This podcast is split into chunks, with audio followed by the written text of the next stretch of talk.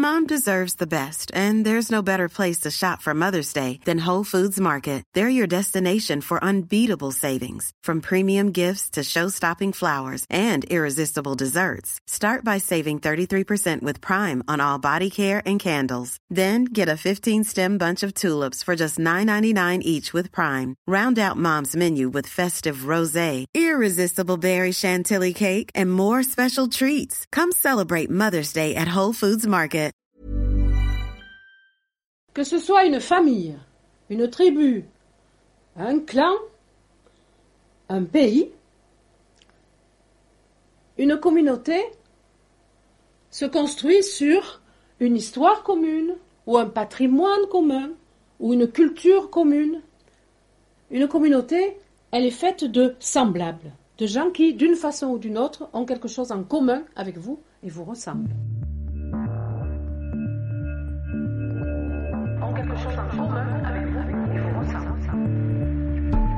Et les membres d'une communauté vivent de manière presque animale leur proximité et la solidarité qui les lie. Et les membres d'une communauté vivent de manière presque animale. Au contraire, c'est avec des personnes, des individus totalement différents de nous, qui n'ont pas grand-chose en commun avec nous, que nous vivons en société.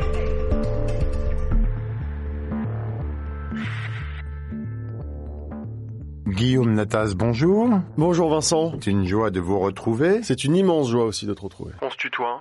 On remet à chaque fois au début les, un petit peu ça, mais on se tutoie. Ah, Après ah tu bon. dis mais attends les fois d'avant on se tutoie ou pas? Oui bon bah alors on se tutoie. D'accord. Guillaume Natas, bonjour. Bonjour Vincent. C'est une grande joie de te retrouver. C'est une joie partagée. De quoi parlons-nous aujourd'hui? Alors aujourd'hui pour moi c'est vraiment très spécial parce qu'on va parler d'une communauté dont je fais partie, dont j'ai fait partie. Et surtout on va parler de quelque chose qui pour moi je crois n'a pas eu d'égal sur Internet dans le monde. On va parler d'une communauté dans laquelle je suis rentré il y a 14 ans Le suspense est intense. et, euh, et qui a changé ma vie, vraiment. Et qui aujourd'hui a encore des influences sur ça. C'est insoutenable. Donc on est en 2004. On est en 2004, donc Internet, moi j'ai euh, j'ai 14-15 ans. Ok. Mais de quoi parle-t-on? De quoi parle-t-on? C'est juste pour te remettre un peu dans le contexte. À l'époque, il n'y a pas Facebook, il n'y a rien de tout ça. On est même assez peu à être sur Internet. Moi, je suis sur Internet parce que mon père m'a foutu un modem et m'a dit va sur Internet, c'est l'avenir. Et euh, bon, c'est c'est pas le...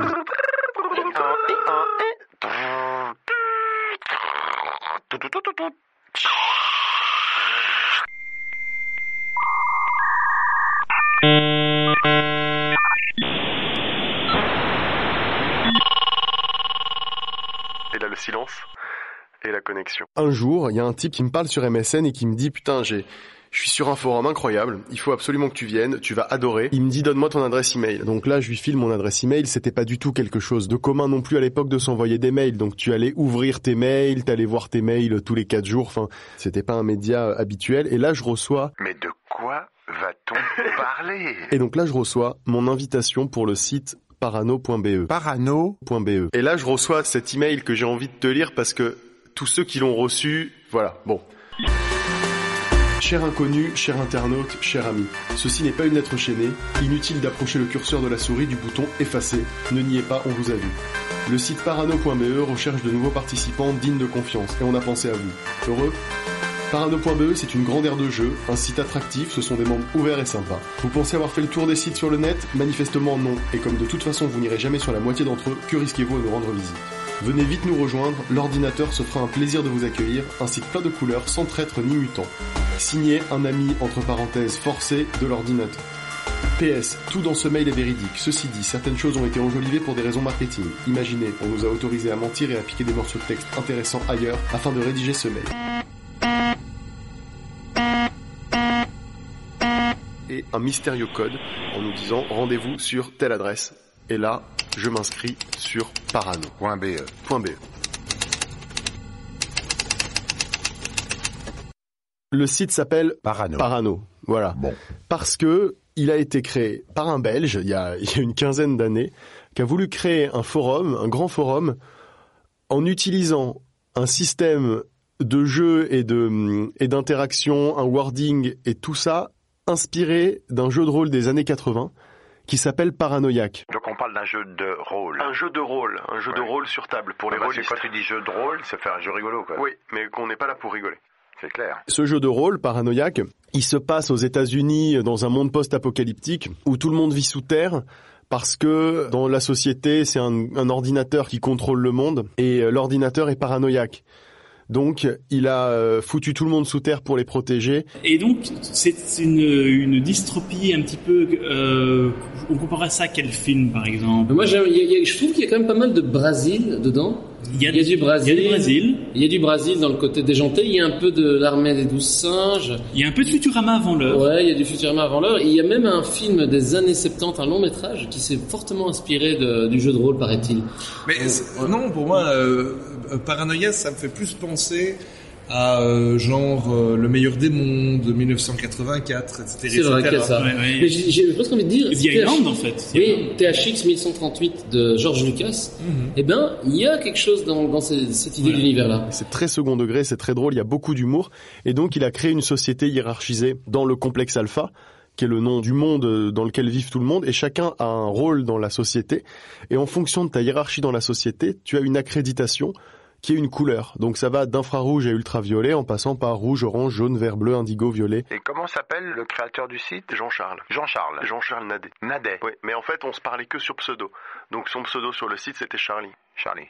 Et donc t'arrivais là-dessus et le premier message que tu recevais, donc c'était citoyen. Donc on s'appelait citoyen. Les gens, ça c'était dans le wording du jeu de rôle, donc citoyen. Nous avons euh, bien pris acte de votre envie de rejoindre euh, le complexe alpha. Euh, Toutefois, nous savons que vous avez 99% de chances d'être un traître séditieux. Donc ça aussi, ça faisait partie du wording. Un traître séditieux. Aujourd'hui, les gens de parano, ils savent ce que ça veut dire personne d'autre. Vous devez donc faire vos preuves. Vous avez trois jours pour remplir votre profil, mettre une photo de vous. Euh, suite à ça, les citoyens d'accréditation jaune pourront vous proposer d'accéder à l'accréditation rouge. Tout ça dans une espèce de wording complètement incroyable, toujours très administratif, très très propagande, tu vois. Et en même temps toujours très drôle. C'est-à-dire qu'il y avait toujours de l'humour et immédiatement je rentre dans le jeu. C'est-à-dire que je me dis d'accord, alors j'ai qu'une envie, c'est d'être ultraviolet. Putain, je veux voir mon truc monter. Alors, il faut que j'explique aussi un autre truc avant qu'on commence. Les personnages de nos joueurs sont tous des clarificateurs rouges. Donc les clarificateurs, ce sont un peu les hommes à tout faire de l'ordinateur. Donc ils leur donnent des ordres euh, et ils leur confient des missions spécifiques. Et euh, ne pas les accomplir sont évidemment euh, une trahison qui sont passibles de mort. Quand t'arrives, t'es infrarouge et rouge. Ça, c'est les deux accréditations du débutant sur le site. Comment tu peux être infrarouge et rouge en même temps? Non, infrarouge puis rouge.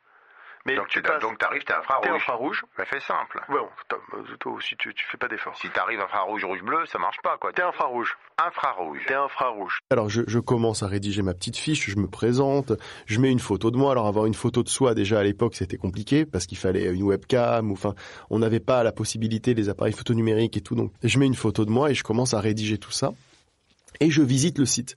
Et donc le site est organisé en secteurs. Moi, je vais sur le forum ado. Chaque secteur c'était trois lettres. Alors t'avais art, ado, PNM pour Paris, ESO pour les fans d'ésotérisme. Et, et là je commence à découvrir que il y a un point commun entre tous ces gens, c'est qu'ils sont plutôt marrants. Et que tout le monde sur sa fiche joue le jeu. Donc rentre dans cette espèce de, de grosse blague de on est tous citoyens d'un complexe imaginaire et on doit rendre hommage au grand ordinateur et on doit monter en couleur et, et petit à petit, ben, je commence à parler avec des gens et puis je vais voir un type et je lui dis oui, euh, comment on fait pour passer rouge? Et il y avait marqué sur le truc, il faut jamais demander comment on fait pour passer rouge. Tu passeras rouge quand tu mériteras. Et donc je me retrouve prisonnier politique. C'est-à-dire qu'il y avait des sanctions humoristiques sur ce site. Par exemple, quand tu insultais les gens, tu te faisais troller. Tu étais un troll pendant 24 heures et donc quand tu allais parler sur les forums ou en message, à la place de ce que tu disais, ça marquait on pouvait pas te lire. C'était drôle. En même temps, c'était pas méchant et en même temps, bah t'étais obligé de te taire et si tu parlais, on voyait que t'étais un troll, donc t'étais ridiculisé. Et donc il y avait tout un tas de petites subtilités comme ça qui rendaient l'expérience complètement étonnante et qui en plus te poussaient à rencontrer des gens qui étaient pas dans les mêmes centres d'intérêt que toi. Mais à chaque fois qu'on rencontrait quelqu'un, dans euh, le complexe alpha, il faut avoir un, Un costume parfait. un costume parfait. Donc à chaque fois quelqu'un disait dites-moi citoyen, votre euh, braguette est ouverte. Il fallait trouver une bonne raison pour dire non mais je ne vais pas fermer ma braguette. Voilà. Parce Sinon, que sinon le futal. Euh, à un moment, il y en a un qui a fermé sa braguette et il y a des roquettes qui sont sorties du côté de son pantalon et qui a été s'encastré, enfin s'écrabouiller sur le plafond. Sur Parano, je me retrouve sur un immense forum avec plein de sous-forums qui parlent de sujets précis, mais avec au-dessus de ça une espèce de jeu de rôle qui fédère tout le monde.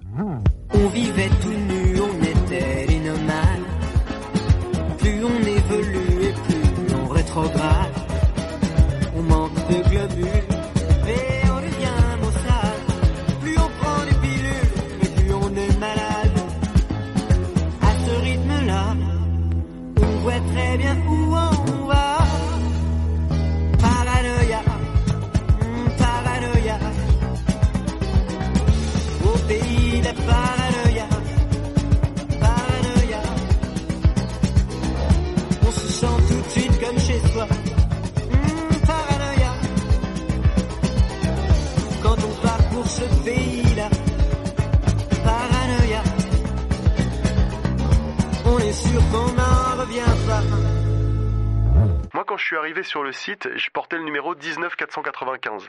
Donc il y avait eu 20 000 personnes avant moi, et quelques années plus tard, on avait dépassé les 200 000 membres. Ça a vraiment été un gros truc. Et il y avait comme règle d'inviter tes amis, mais si t'invitais quelqu'un qui n'était pas digne, tu pouvais avoir des sanctions euh, au même titre que lui. Donc t'allais chercher vraiment des gens genre sympas de ton entourage et tu leur disais bon je t'invite sur Parano mais attention tu fais pas de conneries, tu dis pas des choses séditieuses. Par exemple il était interdit de mettre en photo un chat. C'était une règle d'or parce que les chats étaient là pour contrôler Internet et ça c'était voilà c'était pour attendrir les gens. Donc si tu mettais un chat en photo t'allais en prison. Donc, tu arrives là-dedans, tu es infrarouge, et tu rentres dans une communauté qui s'appelle Ado, Le secteur. Ah pardon, le secteur Ado, et là, qu'est-ce qui se raconte? Alors, c'était un secteur assez généraliste, dans la mesure où on était segmenté par notre âge. Donc, on se racontait des trucs de jeunes, on s'envoyait des vidéos rigolotes. Il y on- avait déjà des sites comme Coreus.com qui était une sorte de vidéo gag d'internet et qui postait chaque jour une vidéo drôle. Drôle ou deux rôles De drôle, drôle, Ah, on est drôle, cocasse. oui, D'accord. Et donc on s'échangeait souvent les vidéos de Coreus. Il y avait quelques sites comme ça qui donnaient des vidéos en très mauvaise définition. échangez des liens, en fait. On échangeait des liens. D'accord. Oui, bien sûr. C'était pour comprendre. On faisait en fait de l'Internet comme on fait un peu aujourd'hui sur Facebook, c'est-à-dire que chaque jour, chaque sujet d'actualité, chaque nouveauté, chaque truc qui vient de sortir est l'occasion d'échanger. On avait aussi des, hum, des moments roleplay où on jouait comme au jeu de rôle, donc on racontait une histoire, par exemple, euh, ce soir euh, no- notre secteur est attaqué par un autre secteur, donc on se faisait des bastons où on s'envoyait, euh, voilà, des insultes rigolotes, des choses un peu, un- enfin, on faisait du roleplay, quoi, on, on- on jouait à un jeu, mais de manière générale, on parlait de l'actualité, on parlait de ce qui nous touchait, mais toujours avec la volonté de se démarquer de manière positive. On pouvait aussi avoir un espèce de, de robot chien qui était assez désagréable parce qu'il avait tendance à, oui, il avait tendance à uriner de l'huile hein, sur les de l'acide. citoyens. De l'acide. Et il pissait de l'acide. Ça peut être gênant hein, sur vos sur vos habits, sur vos pieds, tout ça, de, de recevoir de l'acide. Et puis, il y a eu un été où j'ai commencé à rencontrer dans la vraie vie des gens de Parano. Tous les ans, il y avait une grosse soirée, une grosse, grosse soirée en Belgique qui s'appelait les, les Nuits Paranoïaques, où tu allais et où tu avais droit à un bracelet en, en caoutchouc d'une couleur spécifique pour chaque soirée. Et là encore, c'était hallucinant. C'est-à-dire que tu arrivais en Belgique, à la gare du Midi, tout le monde était de Parano. C'est-à-dire que tu avais des gens de tout partout qui arrivaient à Bruxelles pour une nuit paranoïaque. Et ça parlait de parano, avec le wording parano. Ah non, mais machin, c'était un traître. Il a eu des propos séditieux. Et on faisait une énorme teuf dans une très très grande salle qui s'appelle les caves de Current Game des anciens abattoirs, où chaque secteur avait son petit atelier et pouvait faire des performances artistiques parce qu'il y avait beaucoup de gens artistes, beaucoup de gens qui étaient DJ et compagnie. Et on se tapait des soirées orgiaques. Et moi, j'avais 16 ans et je me pointais là-bas, je partais en Belgique en secret et je me pointais là-bas et je découvrais comme ça une espèce de vie d'adulte avec des gens qui avaient plein de choses à raconter, des gens qui étaient très intéressants avec qui j'avais parlé en ligne et qui étaient tous dans ce gros délire qui aujourd'hui a, a presque la forme d'une hallucination collective, tu vois, où on avait nos mots, on avait ça et on allait vénérer l'ordinateur. Tu parles de soirées en Belgique immenses. Qui finançait ça? Le site. Sur le site, tu pouvais acheter une prévente. Donc il y avait des transactions d'argent sur le site. Oui. Hum. Il y avait la possibilité de payer 10 euros une fois pour avoir des options supplémentaires et donc ça finançait le site qui, paye, qui coûtait cher quand même. hein. Et après il y avait la soirée et c'était une soirée payante. Mais sur le site, il n'y avait pas de publicité, de choses comme ça. Absolument pas.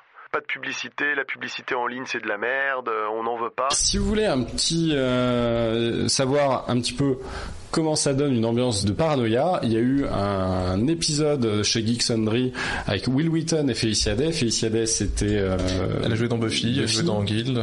Donc euh, ici il y a un petit épisode où je vous en mets un court extrait.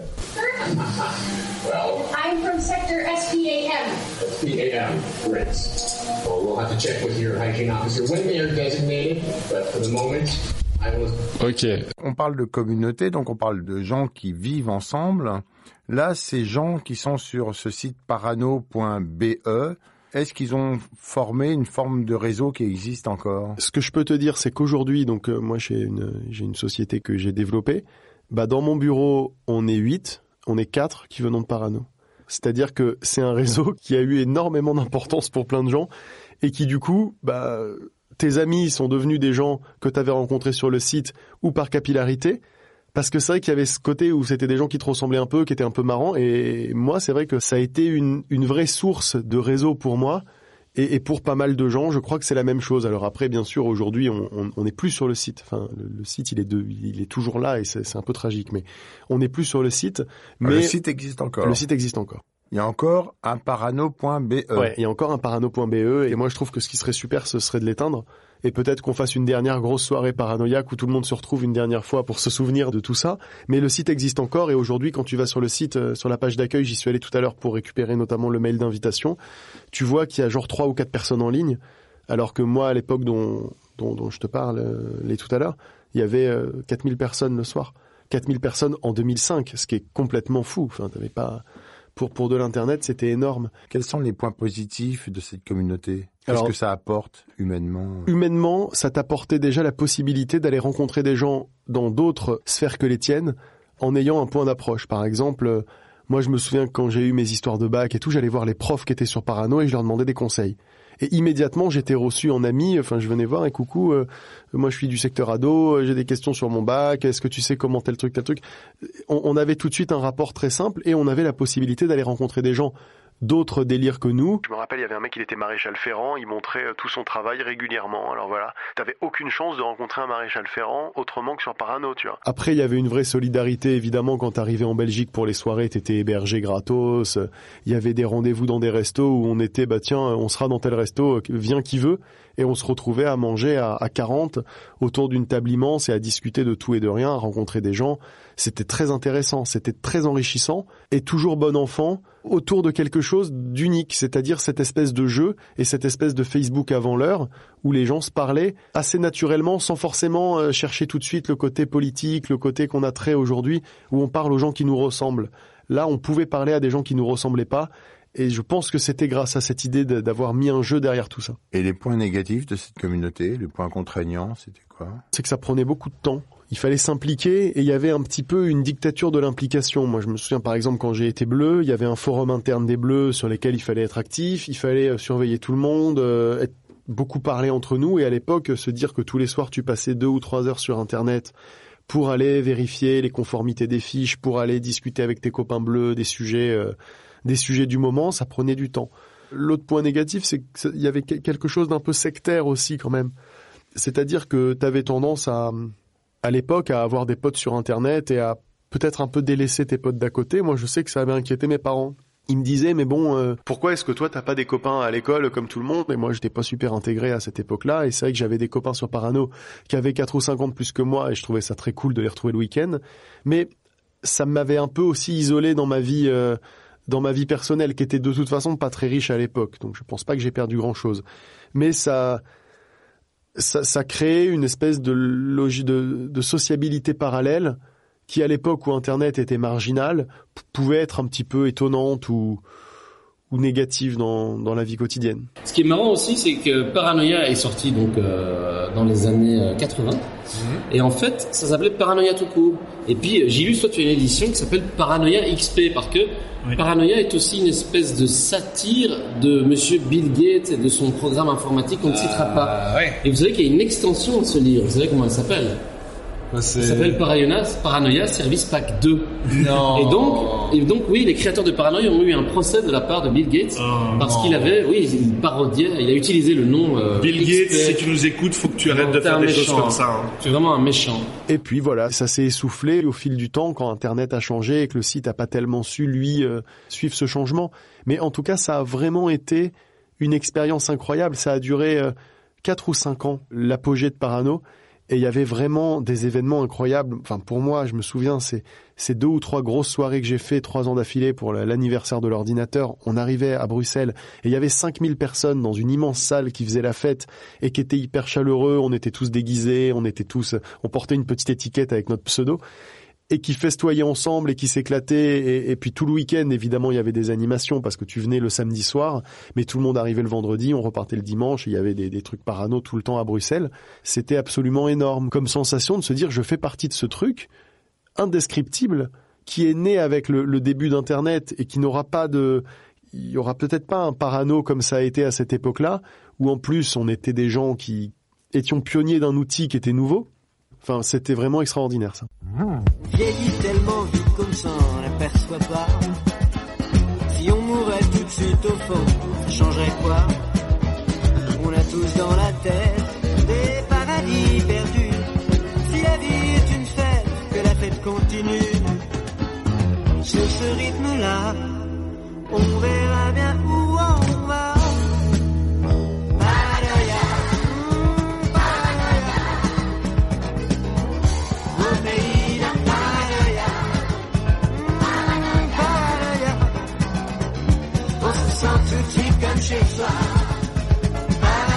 sait comment on reconnaît un furries parce qu'il porte un costume ridicule. On sait comment on reconnaît un vampire parce qu'il a des crocs, euh, je sais pas quoi. On sait comment on reconnaît un survivaliste parce qu'il a un sac à dos euh, et qui court se mettre dans la forêt euh, dès qu'il y a un volcan qui pète.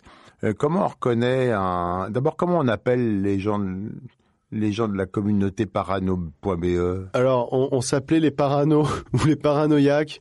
Ouais, ou on disait c'est une, ouais, c'est une paranoïaque. Euh, elle est sur Parano. On n'avait pas vraiment un wording défini là-dessus parce que le, le créateur voulait que le site s'appelle Paranoïaque, mais personne n'utilisait ce nom. Tout le monde disait Parano.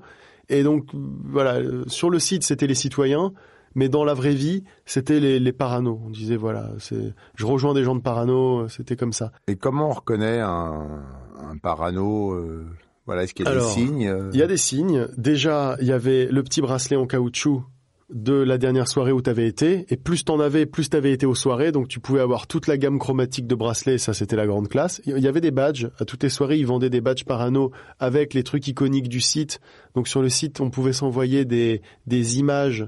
Ça s'appelait des love bots. On s'envoyait des images d'amour. Donc genre, je t'envoie un cœur avec marqué Vincent, comment ça va? Ça me coûtait quelques petits crédits qui étaient du, du crédit que je gagnais en étant connecté sur le site et qui me permettait aussi d'inviter des gens. Enfin, c'était la monnaie virtuelle du site. Et donc, il y avait des images qui étaient un peu iconiques. Donc, on avait des badges, on avait des- le badge avec l'œil de l'ordinateur.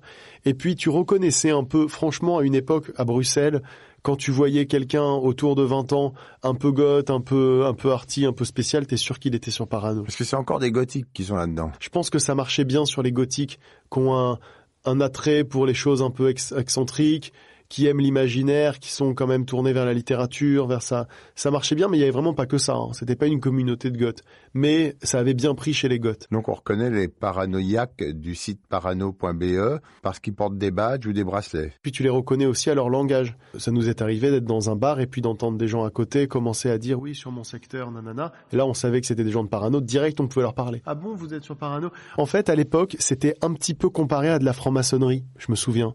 Et c'est vrai que c'était assez proche à, à certains égards. Tu devais être coopté pour rentrer.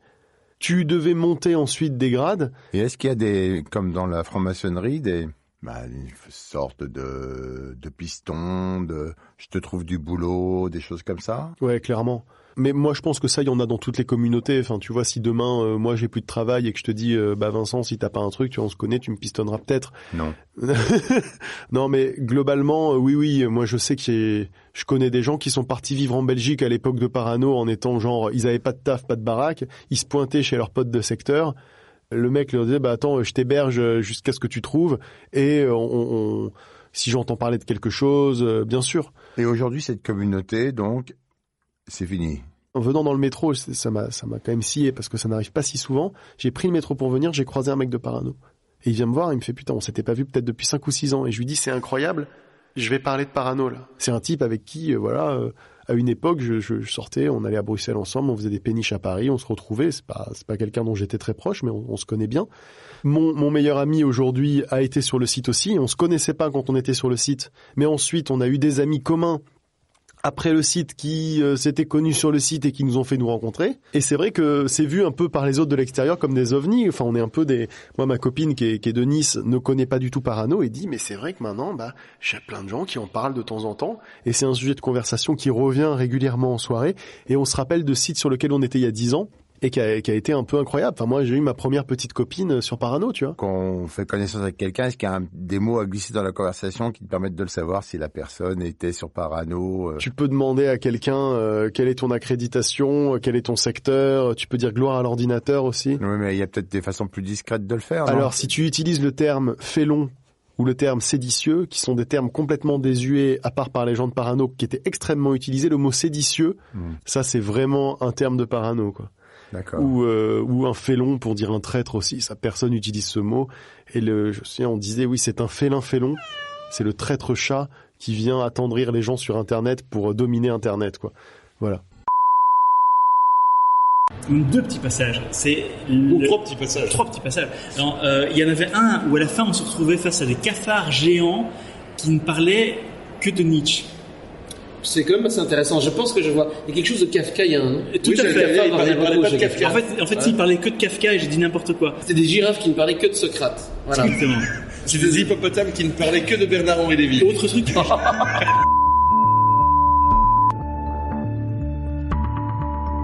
Eh ben, Guillaume Natas, merci.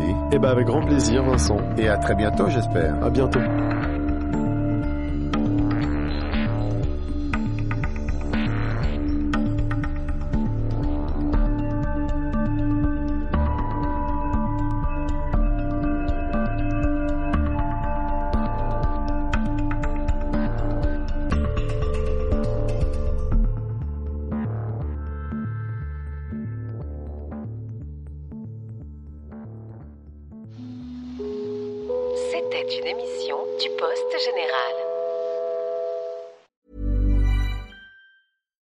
When you make decisions for your company, you look for the no-brainers. And if you have a lot of mailing to do, stamps.com is the ultimate no-brainer. It streamlines your processes to make your business more efficient, which makes you less busy. Mail checks, invoices, legal documents, and everything you need to keep your business running with stamps.com. Seamlessly connect with every major marketplace and shopping cart. Schedule package pickups and see your cheapest and fastest shipping options from different carriers with rates up to 89% off USPS and UPS rates. And with the stamps.com mobile app, you can take care of mailing and shipping wherever you are. Make the same no-brainer decision as over 1 million other businesses with stamps.com. Sign up with code program for a 4-week trial plus free postage and a free digital scale. No long-term commitments or contracts. That's stamps.com. Code program.